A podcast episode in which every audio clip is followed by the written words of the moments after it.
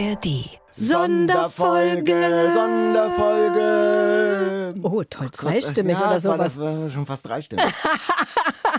Unsere zweite Buchladenfolge mit individuellen Buchtipps. Exklusiv von euren Buchberatern der Herzen Daniel Kaiser. und Katharina Machenholz. Sommerzeit ist Lesezeit, ja, und deshalb gibt es von uns für euch eine Buchtipp-Druckbetankung. Von der Schmonzette für die Afrikareise über Kinderbücher bis zum Sachbuch für den geschichtsinteressierten Vater.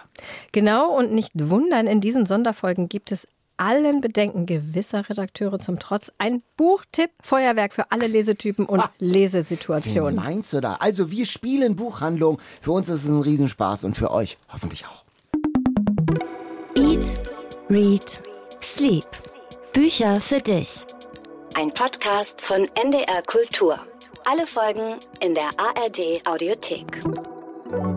Ding dong. Hallo, Herr Kaiser. Hallo. Ich bin's, Leonine. Also, das ist mein Insta-Name. Ich bin inkognito hier. Oh, äh, Leonine. Hallo. Mhm. Willkommen. Hallo, ich suche, ich habe was ganz Einfaches, aber Mhm. ich bin da bisher noch nicht fündig geworden. Ich suche einfach ein Buch für die Vorbereitung auf meinen Urlaub in Rumänien. In Rumänien. Ja. Ja, da habe ich tatsächlich was Besonderes für dich. Äh, Ein Buch, das noch gar nicht so alt ist und das äh, ganz viel Aktuelles und Lokalkulturit aus Rumänien aufnimmt. Von Dana Grigorcia. Das heißt, die nicht sterben. Und ich sag mal, Rumänien und die nicht sterben, an was denkt man da? Ähm, Vampire? Richtig. An einen Dracula? adligen an Graf Dracula. Und tatsächlich geht es irgendwie auch darum, eine junge Bukarester Malerin, die kehrt nach ihrem Kunststudium in Paris zurück nach Rumänien in diesen Ferienort ihrer Kindheit an der Grenze zu Transsilvanien. Und sie erinnert sich an diese Insel des Glücks im Ceausescu-Regime, da konnte man Freiheit atmen. Und jetzt ist der Kommunismus Geschichte.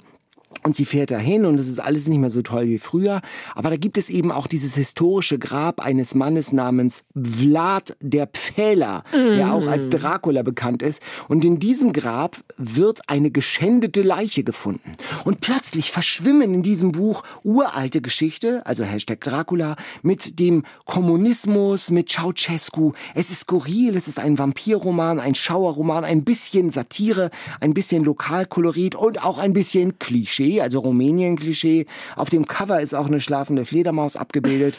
Das wäre mein Rumänien-Tipp. Erschienen im Penguin Verlag, ähm, 272 Seiten für 22 Euro. Dana Grigorcia, die nicht sterben. Herr Kaiser, ich bin's jetzt wieder, Katharina. Ich bin sehr beeindruckt, dass du ein Buch aus Rumänien kennst. Ist das eine Rumänin, die das geschrieben hat? Das ist eine Rumänin, die das geschrieben hat, die, glaube ich, mittlerweile nicht mehr in Rumänien lebt, aber eine Rumänin ist und sozusagen aus ihrer Biografie berichtet. Ah, mit so verschwimmenden Ebenen habe ich es ja nicht so, aber Das ist so ein Buch, das hat mich vom Cover dann tatsächlich angesprochen. Das lag auf diesem Stapel, den die Verlage schicken, auf meinem Schreibtisch. Und da habe ich gedacht, ach, Fledermaus, die nicht sterben, interessant. Guck's mal rein. interessantes Beuteschema hast du auch bei Büchern.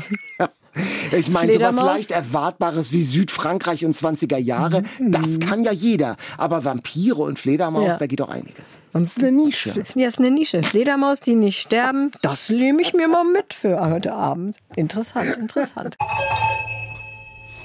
Stell dir vor, ich bin jetzt wohl Agnes. Hallo. Hallo Agnes. Wir fahren im Sommer um die Ostsee. Das wird so eine richtig große Tour über Litauen, Lettland, Estland, Finnland, Schweden, Oha. von dort über Dänemark zurück. Da braucht man natürlich Bücher oder auch Hörbücher. Äh, was seid ihr denn für eine Familie? Also, mh, wir haben zwei Töchter, die sind 11 und 14. Die mögen zum Beispiel Percy Jackson, die ältere auch Krimis. Und ich hätte gerne einen Roman, der zu unserer Reise passt. Und mein Mann braucht auch ein Buch. Der mag gern Terry Pratchett und oder Sachbücher. Oha. Hm. Da Ich würde sagen, Daniel, du kümmerst dich um die Eltern, ich um die Kinder. Das ist, eine, das ist ein guter Plan. Ja, äh, Roman, Krimi, die zur Landschaft passen. Ich sag mal, da fällt mir ja vor allen Dingen ein ganzes Genre ein, nämlich Regionalkrimis. Da geht es ja um Lokalkolorit, da geht es um die Landschaften, da geht es um das Spezifische der Landschaft, das eingebunden ist in die Fälle. Und da gibt es natürlich ganz viel rund um die Ostsee. Zum Beispiel natürlich von Eva Eimstedt, die Ostsee-Krimis. Und ich habe gerade eingelesen, sogar auch von der Nordsee. Und das macht sie ganz geschickt, dass sozusagen das Lokalkolorie, die Landschaften Teil des Falls sind. Eva Eimstedt kann man auch blind dann kaufen. Es ist sehr atmosphärisch. Aber welche Ostsee? Deutsche? Das ist dann die deutsche Ostsee. Oh. Und natürlich Daniele Palou aus dem Hamburger Umland. Mord zur Apfelblüte und Tod im alten Land. Also da findet man dann irgendwie schlimm zugerichtete Mordopfer unter einem Apfelbaum. Entschuldigung, das ist überhaupt gar nicht an der Ostsee aber gefühlt. Norddeutschland. also das macht ja auch den guten Buchhändler aus, Daniel. Einfach mit Werf was anderes empfehlen, wenn die eigentliche Anfrage auf ein weißes Gehirnareal trifft. In diesem Fall Literatur aus der baltischen Ostseegegend. Shame on us. Ja, und diese Schmach, diese Schmach kann ich nicht hinnehmen. Ich gehe mal zu unserem Osteuropa-Regal. Moment. Ah, ein Klassiker aus dem, sagen wir mal, erweiterten Baltikum. Den haben wir schon in Folge 23 besprochen als Alltime favorite nämlich Czesław Miłosz, das Tal der Isar aus dem Polnischen von Marela Reifenberg. Das ist wirklich eine, ein Roman. Da taucht man wirklich in die verwunschenen Wälder Litauens und Polens ein. Literaturnobelpreisträger Czesław Miłosz, also auch ein Buch, das Jans Stempel bekommen würde, glaube ich. Approved. Jan approved und mit Baltikum drin. Das muss reichen für Agnes. Und was haben wir jetzt für den Vater, für den Mann von Agnes? Hattest du da auch schon was rausgesucht aus dem Regal? Für den Dad. Da habe ich ein Sachbuch, das ich selbst gerade geschenkt bekommen und gelesen habe von Andrea Wulff. Es geht um Alexander von Humboldt, die Erfindung der Natur. Ziemlich dick, aber liest sich super. Und es geht darum, um diesen Entdecker, um diesen genialischen Entdecker, der die Welt bereist hat, Lateinamerika bereist hat, dessen Name sogar ein Ort auf dem Mond ziert. Viele Tiere sind nach ihm benannt. Und wie er unser Verhältnis, unsere Sicht auf die Natur geprägt hat, so dass es äh, wir heute, wenn wir von Nachhaltigkeit sprechen, von Klimawandel, von Klimaerwärmung und wie wir die Welt retten sozusagen, dass das alles mit dem Bild, mit äh, Alexander von Humboldts Sicht auf unsere Welt zu tun hat. Das ist wirklich toll beschrieben. Es ist einerseits so biografische Details, aber wenn man denkt, oh Gott, das ist eine Biografie über Alexander von Humboldt, die mehrere hundert Seiten hat, das könnte ja auch so einen Schnarchfaktor haben. Aber nein, man ist mittendrin, man ist mit dabei auf seinen Reisen in Südamerika. Man ist dabei, wie er zittert Aale fängt, die ähm, seine Begleiter und seine Pferde mit Elektroschocks malträtieren. Man ist also wirklich in dieser Abenteuerthermik mit dabei. Andrea Wulff, Alexander von Humboldt und die Erfindung der Natur. Das ist mein Sachbuch-Tipp. 560 Seiten, als Taschenbuch mittlerweile auch erschienen für 16 Euro. Vielleicht sollte sich der Verlag mal mit dir beraten, was das Cover angeht, weil das, was du erzählt hast, klingt wesentlich interessanter, als das Cover aussieht. Ja, das Cover, da ist ja wirklich, naja gut, es gibt das, das ist ein Porträt von Alexander ja, von Humboldt. Da hat man halt nicht, da, das ist natürlich nicht so ein Netflix-Trailer, sondern da ist eher vorne so ein bisschen als gediegener, gebildeter, mit mhm. so einem mhm. kleinen Affen, der eine Gurke ist oder so, ist es, glaube ich. Mhm. Äh, und ich Schmetterlinge finde, das, flattern das schreckt mich ab. Oh, das darf es aber nicht. Nein, es ist wirklich ein sehr gut, leicht zu lesendes Sachbuch. Also Siehst du, deswegen meine ich, da hätte genau, man mal eine Coverberatung gebraucht, damit man nicht gleich abgeschreckt ist. Ich finde, es sieht wahnsinnig bildungsbürgerlich aus und passt jetzt irgendwie gar nicht zu dem, was du erzählt hast. Aber das, dafür haben wir dich ja, Herr Kaiser. dafür haben wir dich ja. So, dann brauchen wir ja noch Tipps für die beiden Kinder. Also für die 14-Jährige würde ich jetzt sagen Nothing More to Tell von Karen McManus. Ich hoffe, das kennt sie noch nicht. Das ist ja eine relativ bekannte Jugendbuchautorin aus Amerika, die vor allem super spannende Jugendbuch-Thriller schreibt. Und hier geht es um den Mord an einem Lehrer, den die 17-jährige Bryn aufklären will. Die Leiche wird nämlich von drei Mitschülern von ihr gefunden. Aber die drei sagen alle nicht die Wahrheit über den Tag des Mordes und auch der getötete Lehrer hatte ein großes Geheimnis. Nothing More to Tell von Karen McManus. Den Namen muss man sich ohnehin merken, wenn man Teenager so im Alter von 14 bis 16 hat, denn die schreibt richtig gute Jugendbuchkrimis. Dieses hier bei CBJ erschienen 20 Euro und Agnes hat uns ja auch geschrieben, dass ihre Tochter gerne englische Bücher liest. Da kann man mal spoilern, wenn man es auf Englisch kauft, ist es deutlich billiger. Günstiger, nicht billiger. günstiger.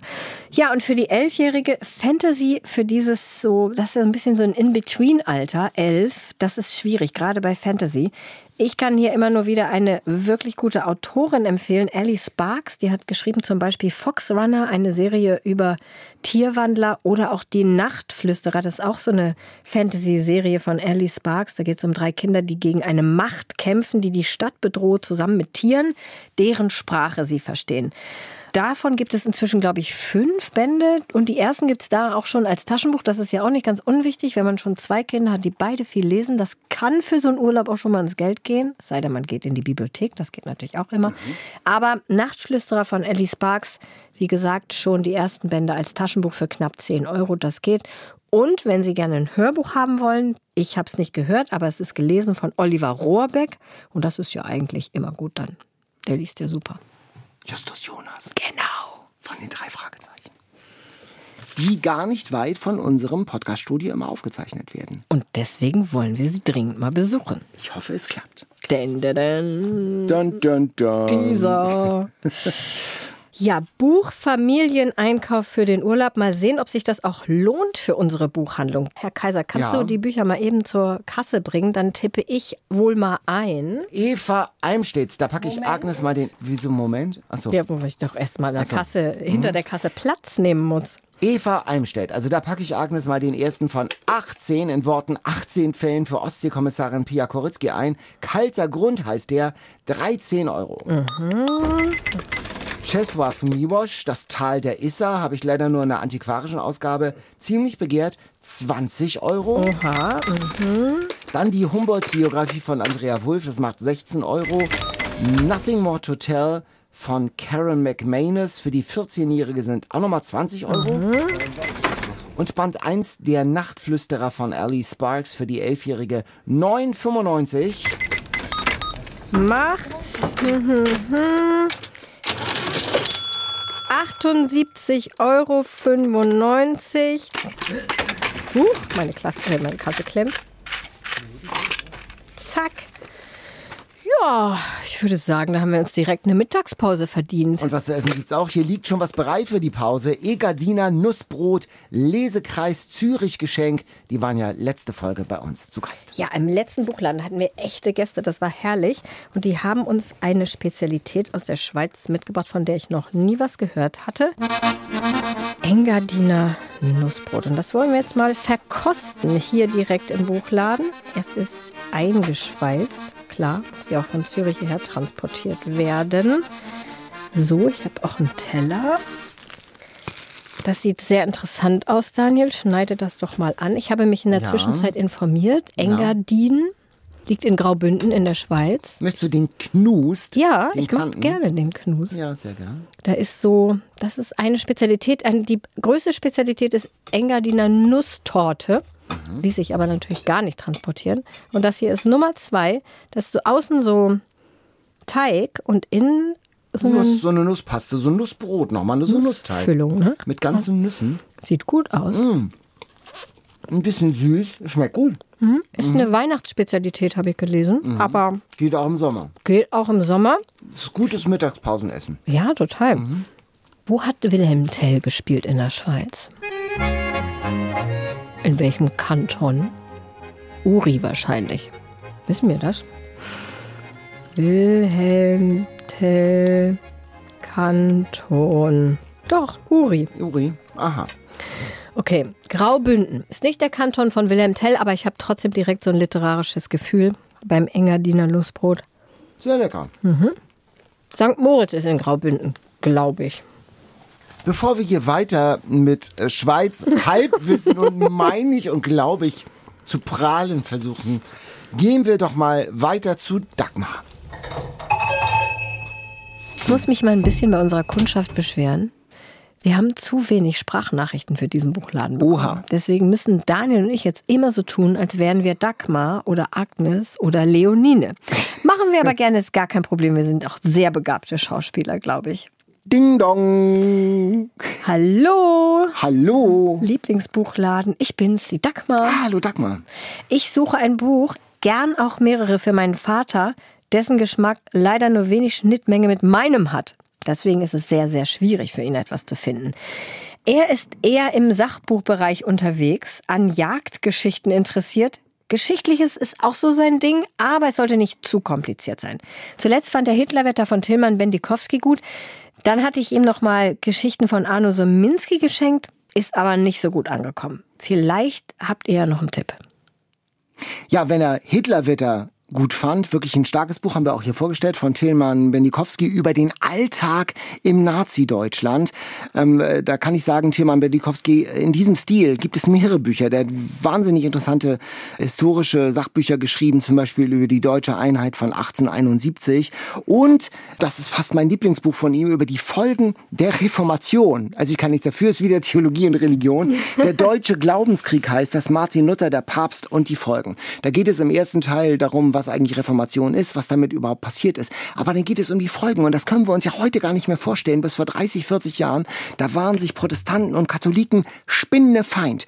Wenn ein protestantisches Mädel einen katholischen Jungen heiraten durfte, da haben sich Familien zerstritten, die Ehe wurde verhindert. Das kann man sich heute gar nicht mehr vorstellen. Und das ging alles los mit der Reformation. Und das wird ganz haargenau und haarklein und spannend erzählt. Und wenn man sozusagen die konfessionellen Unterschiede und die Aggressionen, die es immer noch gab und zum Beispiel im Nordirland-Konflikt ja ganz massiv, auch kriegerisch äh, ja gab bis vor kurzem, dann bekommt man da noch mal ein Gespür dafür, äh, in welcher Zeit man damals gelebt hat und wie es heute zum Glück auch mittlerweile anders ist. Also der deutsche Glaubenskrieg, ein spannendes Sachbuch von Tilman Bendikowski und auch Dagmar für deinen Vater gilt natürlich auch das, äh, was ich vorher gesagt habe über das Buch über Alexander von Humboldt von Andrea Wulff. Das ist wirklich auch interessant und horizonterweiternd.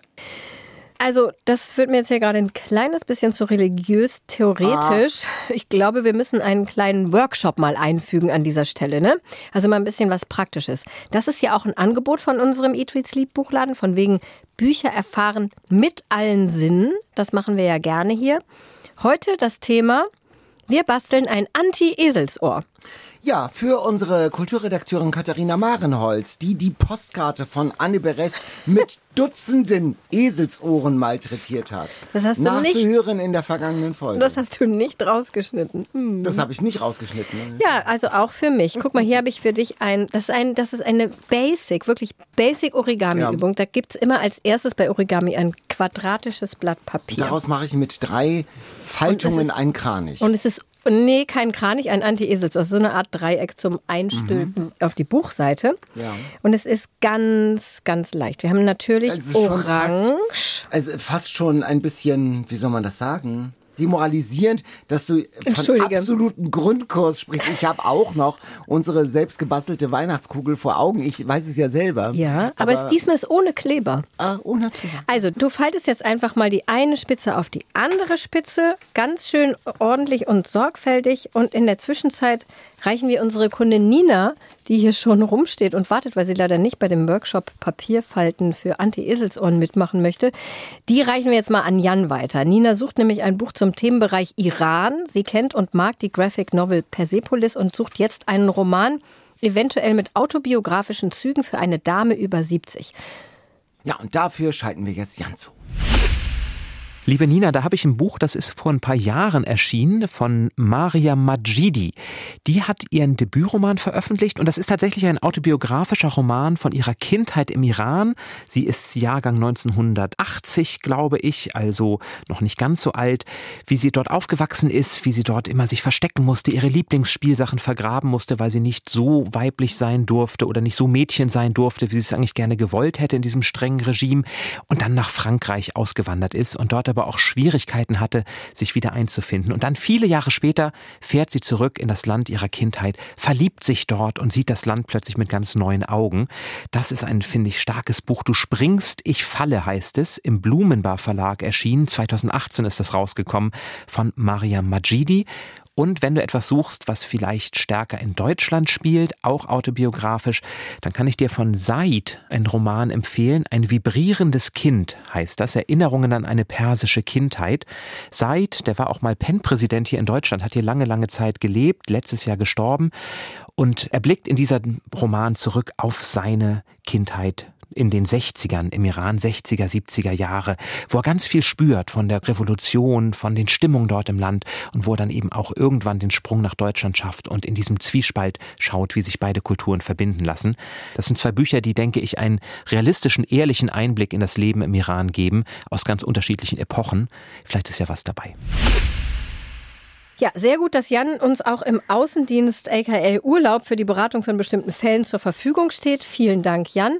Und Daniel, wie sieht es jetzt hier mit dem Anti-Eselsohr aus? Hast du schon deine Faltung? Ja, das ist gut. Jetzt musst du, ich falte mal hier ein bisschen mit, damit ich. Äh, also bislang war es noch nicht sehr nee. anspruchsvoll, also Geht, einmal ne? gefaltet, genau. Und jetzt faltest du diese beiden Ecken an den äußeren Enden in die Mitte auf die obere Spitze drauf. Also so bis zur Hälfte oder wie? Guck mal so. Und jetzt hier so. so. Ja, das ist ah, Gold, richtig. Okay. Mhm. Sehr schön. Und das mit dem anderen auch. Die Spannung steigt. Dieses große Dreieck hier noch einmal runterfalten in der Mitte. Aber nur die Hälfte. Mhm. Und dann wird das hier hinter diese Lasche gestülpt. Sehr gut machst du das. Und das gleiche auch, also wirklich, Dan, ich bin begeistert. Das gleiche an der anderen Seite. Ja. Ja. Das sieht also super aus. Falten ohne Klebe bin ich dabei. Ja, guck mal. Ja. Und, und jetzt kann man das schon rüber. Jetzt kannst du das hier über so eine Buchseite. Ja Warte, ich muss einfach, das ja. filmisch festhalten. Das ist jetzt ein Paradigmenwechsel in der Eselsohrgeschichte meines Lebens. Hammer. Toll. Fünfmal falten. Fünfmal falten, und Spaß dabei ist. Ja, das gibt es übrigens auch in der Extended Version. Also zum Beispiel kann man da so eine Herzchenform falten mhm. oder was mit Augen oder was mit Geweih, wenn man möchte. Zu Weihnachten mit zum Beispiel. Geweih. Ja. Die Bastelanleitung gibt es wirklich, wirklich überall im Internet und demnächst bei mir bei Instagram mit einer kleinen Einblendung von Daniels Faltkünsten. Die können sich diesmal wirklich sehen lassen. Hallo, Frau Marenholz, Herr Kaiser, hallo, ich bin Christine. Ich habe durch den Podcast das wunderbare Buch Fremde Freunde von J.C. Sullivan gelesen und ich muss sagen, das ist mein Lieblingsbuch in 2022 geworden. Das freut mich total, denn das habe ich empfohlen und ich mochte das ja auch so gern. Super. Jetzt, schreibt Christine, suche ich ein ähnliches Buch, einen Roman für und mit Frauen in den 30ern. Keine Schmonzette bitte. Pressure! Aber zum Glück kann ich hier was liefern. Anna Hope, Was wir sind. Das ist ein ganz toller Roman über drei ungleiche Frauen, alle Mitte 30. Genau das, was Christine sucht. Schon lange gute Freundinnen sind die und hatten früher, haben die zusammen gewohnt und haben so richtig so Partyleben in London gemacht. Aber jetzt inzwischen, so Mitte 30, sind sie in ganz unterschiedlichen Lebenssituationen, wie das dann oft so ist. Hannah ist mit Nathan zusammen. Eigentlich ist alles super bei denen, aber sie will unbedingt ein Kind. Das klappt nicht, weswegen sie total verzweifelt ist und diese Verzweiflung steht irgendwie über allem und gefährdet dann auch ihre Beziehung zu Nathan. Kate hat ein Kind, ist deswegen von London nach Canterbury gezogen und findet sich aber so überhaupt nicht in dieses neue Leben als Mutter auf dem Land rein. Und Lissa wiederum hat eine schwierige Beziehung hinter sich und kämpft immer noch darum, eine ernstzunehmende Schauspielerin zu sein. Und nach dem, was ich so gesagt habe, könnte das sehr gut eine Schmonzette sein, ist es aber nicht. Anna Hope ist wirklich eine großartige britische Autorin, ziemlich anspruchsvoll. Das neue Buch, das irgendwas heißt sowas mit der weiße Fels oder so ähnlich, das ist ehrlich gesagt für mich zu anspruchsvoll. Das habe ich wieder weggelegt. Da habe ich nicht reingefunden. Aber dieses hier fand ich richtig toll. Was wir sind, übersetzt von Eva Bonnet, ja auch eine sehr renommierte Übersetzerin, erschien bei DTV auch ein Taschenbuch, 13 Euro. Wir machen ja auch Online-Beratung und da hat sich Isa über Instagram gemeldet und sie sucht ein Buch für die Zeit nach einer langen, harten, anstrengenden Prüfungsperiode zum Erholen und zum Wohlfühlen. Bitte nichts Historisches, eventuell Frauenfreundschaft, nicht zu flach, bisschen Anspruch. Ja, das geht jetzt schnell, Isa. Ich möchte dich der Kundin von eben direkt hinterher schicken. Ich glaube, Christine und du, ihr solltet dringend eine Lesegemeinschaft gründen. Anna Hope, was wir sind, würde ich nämlich jetzt auch dir ans Herz legen. Oder auch das Buch, das Christine erwähnt hat, eben jenes Fremde Freundin von J. Courtney Sullivan. Das ist die Geschichte von Elizabeth, die von New York aufs Land zieht, weil sie ein kleines Kind hat und mit ihrem neuen Leben auch überhaupt nicht zurechtkommt, da auf dem Land mit Baby. Der Mann arbeitet, sie kommt zu gar nichts, engagiert dann eine Babysitterin Babysitterin, so eine junge Kunststudentin aus einfachen Verhältnissen. Diese beiden Frauen sind so verschieden, freunden sich aber an, so ein bisschen aus Mangel an Alternativen, zumindest in Elisabeths Fall. Und das wird dann eine sehr, sehr interessante Frauenfreundschaftsgeschichte. Habe ich vorgestellt in Folge 38, hört da gern noch mal rein. Fremde Freundin von Jake Courtney Sullivan. Gerade eben, wirklich im Mai, glaube ich, als Taschenbuch erschienen. Das ist der absolute Vorteil von unserer Buchladenberatung. Viele Sachen, die wir schon mal empfohlen haben, als sie gerade rausgekommen sind, dass sie dann inzwischen als Taschenbuch erschienen sind. Und das ist ja oft wirklich. Man spart den einen oder anderen Euro. In diesem Fall habe ich es ausgerechnet.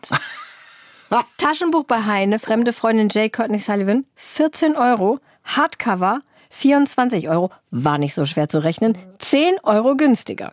Ich dachte, du jetzt mit, mit ja, diesem Trommelwirbel hast du ausgerechnet, 10, das ist 10 Euro günstiger. Das muss doch noch nicht ausrechnen. Ich dachte, jetzt kommt irgendwie eine Pro-Seitenzahl, die um die ja, es günstiger ist. Das meine ich nachher noch. Das, das war mal, ich meine, war mal eine so einfache stolz. Rechnung. Ich habe einen Abschluss in Mathematik. Ich habe ausgerechnet, dass das eine Buch 10 Euro günstiger ist als das andere. Katharina. Hör mal auf. Fast, fast wäre ich in Heidelberg bei der Mathematik-Olympiade geblieben. Da wolltest du mich doch abgeben. Ja, aber ich, weiß nicht mehr.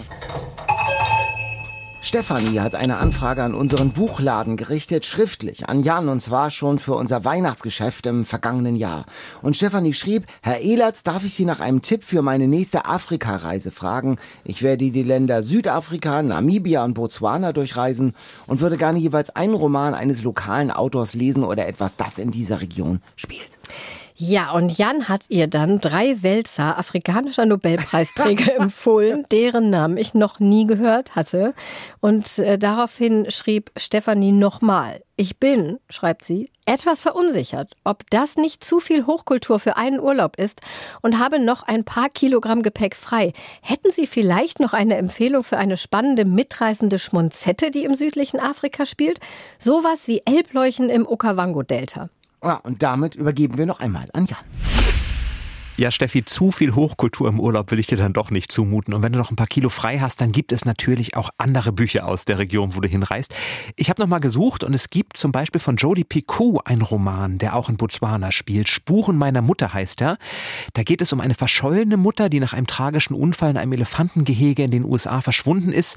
Und die Spur führt dann eben zu den Elefanten in Botswana, in das Land, wo die Mutter lange Zeit gelebt hat. Das Buch ist im Penguin Verlag erschienen und Jodi Picou kennst du vielleicht. Das sind ja schon Bücher, die man auch mal so auf einem Flug oder am Strand wunderbar weglesen kann. Und es gibt auch so etwas wie die Miss Marple von Botswana. Das ist Madame Ramotzwe, eine, eine Detektivin, die dort in dem Land versucht, Kriminalfälle aufzuspüren mit ihrer eigenen Detektivinnenagentur, die sie gegründet hat. Alexander McCall Smith hat diese Reihe geschrieben. Im Nymphenburger Verlag ist das Ganze erschienen. Also das ist auch etwas, ich habe ein Band gelesen. Da geht es um einen verschwundenen amerikanischen Sohn, der vor vielen Jahren in Botswana verschollen ist und sie macht sich dann auf die Suche und löst den Fall. Das ist witzig und lustig und spannend spannend geschrieben. Die beiden kann ich dir auch noch mitgeben auf die Reise. Und vielleicht ja doch den ein oder anderen Nobelpreisträger dazu. Ja, und ich merke, dass Daniel an dieser Stelle ein bisschen nervös ah. geworden ist. Ich glaube, du hast auch noch was wie Elbleuchten im Okavango-Delta. Bitte kurz fassen diesmal. Wir hatten es ja schon in der Folge gerade, die Giftholzbibel von Barbara Kingsolver. Das ist eine wunderbare Geschichte von einer amerikanischen Missionalsfamilie, die in den 60er Jahren, Anfang der 60er Jahre in den Kongo kommt und man hört das Summen der Moskitos, man spürt den Schweißfilm des Dschungels auf der Haut. Man ist wirklich mittendrin im Kongo Kongo in dieser Zeit in den 60er Jahren mehr Afrika-Gefühl kann ich mir eigentlich fast gar nicht vorstellen. Das möchte ich dir ans Herz legen. Ich habe das Buch ja in der vorletzten Folge vorgestellt. Leider ist es ja vergriffen. Es gibt es auch antiquarisch. Es gab Und es eh nur antiquarisch. Es gab es aber seitdem du es vorgestellt hast, gibt es gar nicht mehr, glaube ich. Also da sind Leute auf Warteliste 80 in Antiquariaten. Äh, der Verlag hat sich noch nicht dazu durchringen können, es neu aufzulegen. Es gibt noch eine Geheimtipp-Chance, weil sich der Titel unter dem Namen Giftholz-Bibel damals nicht so gut verkauft hat hat, weil das so negativ klang, gibt es dasselbe Buch nochmal unter dem Titel Willkommen in Kilanga. Auch antiquarisch, aber vielleicht gibt es da noch eine Chance.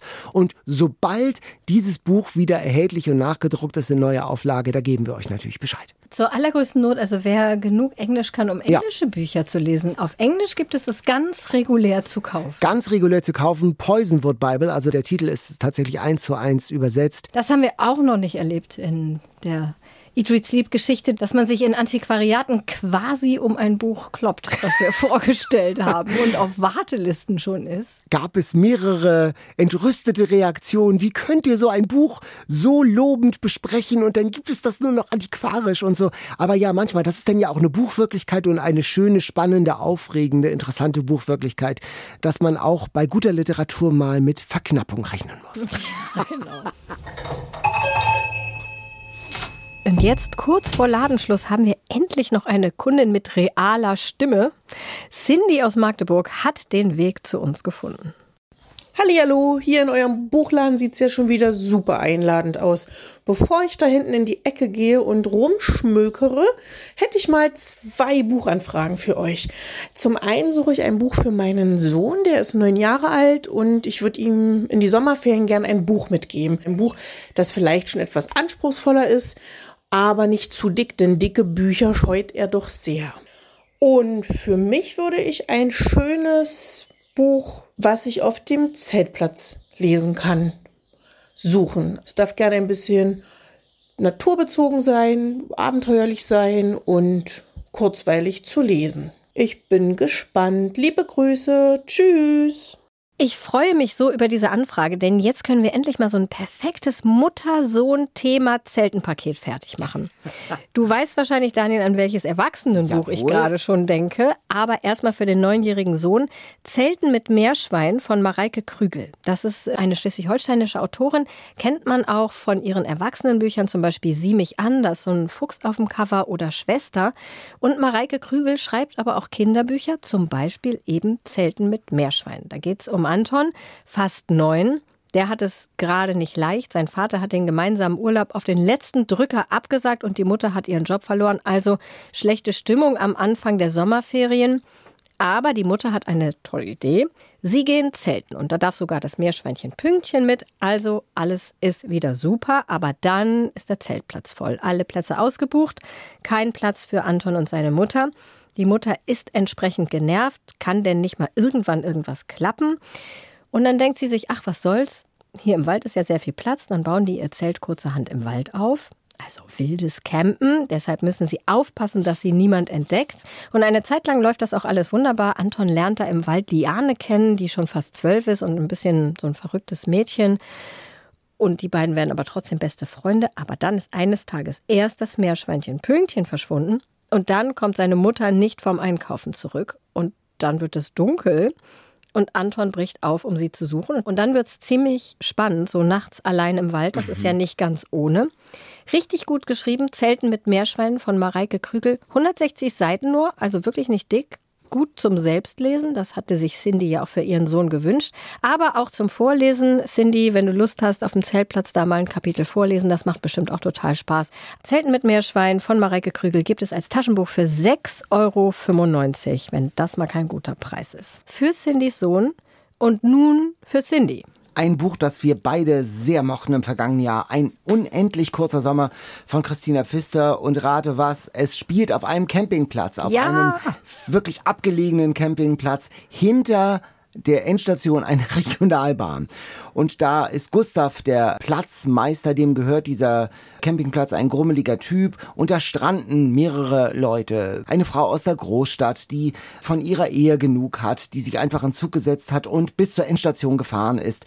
Dann kommt noch ein geheimnisvoller junger Mann aus der Karibik, der seinen leiblichen Vater sucht. Und dann ist doch ein Junge mit einer Behinderung aus dem Ort. Und diese vier sind ein dynamisches Quartett, werden zu dem Quartett des Sommers und ihr Leben hängt plötzlich miteinander zusammen. Das ist ein wunderbarer Sommerroman. Man spürt das Gras wachsen, man hört das Flirren des Sommers. Äh, das hat richtig viel Spaß gemacht. Ein ganz toller Zeltplatzroman. Ein Zeltplatz als Sehnsuchtsort und als Ort, an dem sich das Leben verändern kann. An dem mehrere Showdowns stattfinden, genau. Ja. Ein unendlich kurzer Sommer von Christina Pfister eines unserer beiden Sommerbücher des letzten Jahres. Das ja. andere verraten wir an dieser Stelle noch nicht. Das wird noch eine Überraschung am Ende. Ist Vielleicht. bei Fischer erschienen, der kurze Sommer für 16 Euro von Christina Pfister. Ja, und da habe ich ein richtig gutes Gefühl mit diesen ja. beiden Büchern. Das ist wirklich ein Match für Cindy und ihren Sohn. So, und ich glaube, wir haben jetzt noch Zeit für eine Kundin, dann schließt unser Laden. Oh, da kommt aber jemand mit ganz verzweifeltem Gesicht. Ja, ich bin Anna und sehr verzweifelt, weil ich ein Patenkind habe. Das ist inzwischen 22 Jahre alt. Es wünscht sich immer nur Bücher. Wie ich kann sag man da mal, verzweifelt ich wollte sein? sagen, Anna, deine Sorgen möchte ich Hallo? haben. Champagnerprobleme. Ja, wirklich. Beneidenswert ist das doch. Aber das Patenkind von Anna wünscht sich so viele Bücher, dass Anna nicht mehr hinterherkommt mit Büchern, die dem Patenkind auch gefallen. Sie, also das Patenkind, hat schon einige Werke von Hermann Hesse gelesen. Wow. Mochte auch Liebe in Zeiten des Hasses von Florian Illies. Das mochten wir ja auch sehr gerne. Und Vicky Baum Menschen im Hotel. Und will jetzt mehr und mehr Bücher ohne genauere Angabe, was es natürlich für Anna ein bisschen schwierig macht. Den einzigen sachdienlichen Hinweis, den wir noch bekommen von diesem Patenkind, es dürfte auch mal was Lustiges sein. Also ohne dieses Lustige hatte ich sofort eben gerade noch eine Eingebung und Oh, dachte, Buchhändler-Eingebung. Buchhändler-Eingebung, aber äh, ein Buch, das ich nicht mochte, aber von dem ich denken musste, das ist ein, eine junge Frau, der könnte das gefallen. Also weil es ja Bücher gibt für verschiedene Lebenssituationen. Wäre für Sie nicht was Sturmhöhe? Sturmhöhe, das fandst du doch furchtbar. Ja. Aber ja, stimmt, sie ist ja offen für Ich, Klassiker. sie ist ja, ja offen für Klassiker, junge Frau. Ich meine, ich bin keine junge Frau. Nicht. Das sehe ich. Nicht Sogar ganz. ich. Und äh, ich könnte mir vorstellen, also ich habe gesagt, es ist nichts für mich. Ich fand es furchtbar, aber ich könnte mir vorstellen, dass es in, in ihrer Lebenssituation mit einem Hunger auf Literatur verschiedenster Art und mit einer Offenheit für Klassiker das was sein könnte. Also wäre ein Versuch wert. Heathcliff. Reloaded Heathcliff, für Reloaded. Genau. Ich muss bei Lachen ja immer, wirklich, und das ist das Lustigste, was ich in den vergangenen Jahren gelesen habe, an Sebastian Stürz denken, da wo sonst das Gehirn ist. Allein beim Titel muss ich immer schon schmunzeln. Bekomme auch immer wieder Rückmeldungen von Leuten, denen ich das empfohlen habe, die sagen, das war wirklich super. Und ich sehe mich immer noch im Bus dieses Buch sitzen und hysterisch kichern, weil es irgendwie sehr witzig geschrieben ist. Es geht um Alina, äh, kurz vor Corona im Sommer 2019. Sie ist neu an ihrer Schule im Schanzenviertel in Hamburg, lebt bei ihrer Mutter, so einer etwas verpeilten Berufsklaunen und erlebt da Teenager-Probleme, wie man sie erlebt, mit erster Liebe, peinliche Eltern, Mobbing und äh, Sebastian Stürz, der erfindet wirklich zum Wegschmeißen komische WhatsApp-Dialoge und er hat diesen Buch auch in Jugendsprache geschrieben, aber nicht so cringe, randschmeißemäßig, wie Erwachsene denken, Jugendliche sprechen. Da gibt's auch immer dieses im Langscheid irgendwie Jugendsprache. Das ist ja manchmal schon ein bisschen peinlich, was erwachsene Leute denken, was Jugendsprache ist, ne? Ja, ich glaube, das Wort cringe darf man auch Darf man gar nicht darf mehr. man nicht mehr Oh. benutzen, beziehungsweise würde es wahrscheinlich kein Jugendlicher mehr benutzen. Jetzt, wo Ah, Siehst du es benutzt. Ja, wo, ich, es- wo ich es benutze, genau. Und er hat aber seinen Sohn gebeten, das Buch daraufhin nochmal durchzulesen und hat sozusagen mit äh, seinem Sohn und dessen Abi-Klasse einen Jugendsprache-Check äh, gemacht und äh, sind bestimmte Sachen Duckface, darf, darf, man glaube ich auch nicht mehr sagen. Und das hat er dann auch tatsächlich rausgenommen. Halbwertzeit ist ja auch sehr gering. Sehr gering. Es geht um Familiengeheimnisse in diesem Buch und das ist sehr unterhaltsam geschrieben und in der Mitte ist dann so bam, plötzlich ein Schnitt und dann wechselt die Perspektive. Und dieselbe Geschichte ist nochmal aus der Sicht eines misanthropischen Literatur möchte gern Papstes geschrieben, so, äh, so ein bisschen Wellbeck. Vibes gibt es da. Und das ist wirklich ein tolles, starkes Buch, äh, rauschhaft von Leben und ich habe das wirklich wahnsinnig gern gelesen. Da, wo sonst das Gehirn ist, ich glaube, das könnte was für Sie sein. Und mehr Infos zu dem Buch findet ihr in unserer Folge 69. Unser Buchladen ist ja auch immer so ein kleines Repetitorium für Bookaholics. Da werden manchmal Bücher nochmal vorgestellt, wenn sie besonders schön sind. In Daniels Fall gerne Sebastian Stürz. Ist Oder so. Unterschätzt auch das Charlie Berg Buch. Ich muss auch Ja, mal sagen, oh. das war, oh Mann, das ist so schade. Das lief genau in dieses Corona-Tal. Corona kam und Charlie Berg kam. Und das ist so schade um dieses Buch, weil das ist richtig, richtig tolle Literatur ist. Das macht so viel Spaß, das zu lesen. Und das ist wirklich in dieses Corona-Loch gefallen. Deshalb werde ich nicht müde, dieses gute Buch hochzuhalten und werbend auf Marktplätzen und in Arenen zu stehen.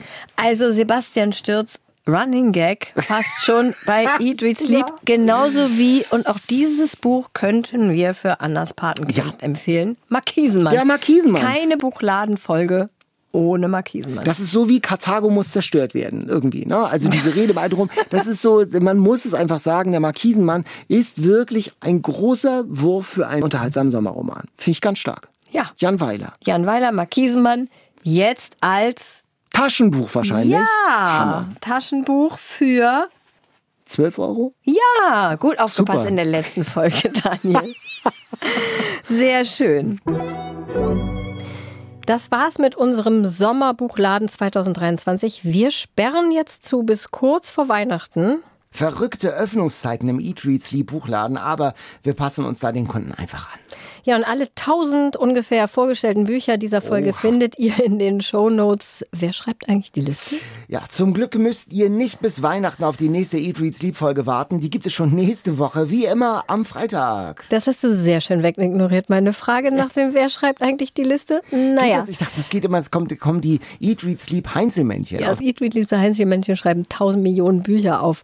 Ja, also oh. bis dahin, bis Weihnachten im Buchladen. Tschüss, Hüslefüß. Kannst du eigentlich Räubersprache, Daniel? Nein, äh, wie, Räubersprache. Räubersprache, unter anderem aus Astrid Lindgren, Kalle Blomqvist. Vielleicht, das könnte mal eine Quizfrage werden.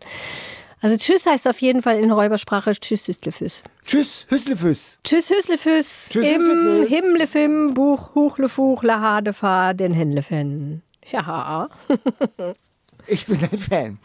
Räubersprache. Ja, das ist cool, ne? Eat, Read, Sleep. Bücher für dich. Ein Podcast vom NDR. Und hier noch unser Podcast-Tipp für heute hat auch was mit Eat zu tun, also mit Essen, aber ganz anders. Die NDR Ernährungsdocs, die sind ja sehr, sehr beliebt und sehr bekannt aus dem Fernsehen vor allem. Die haben jetzt auch einen Podcast. Matthias Riedel, Silja Schäfer und Viola Andresen, so heißen die drei E-Docs und die erzählen in jeder Folge von einer Patientengeschichte und liefern im Gespräch mit der Wissenschaftsjournalistin Julia Demann jede Menge Infos für den eigenen Alltag, also rund um die heilende Kraft der Ernährung. Und wie bei uns gibt es immer ein Rezept zum Nachkochen in diesem Podcast. Die Ernährungsdocs, die findet ihr in der ARD Audiothek und den Link gibt es bei uns in den Shownotes.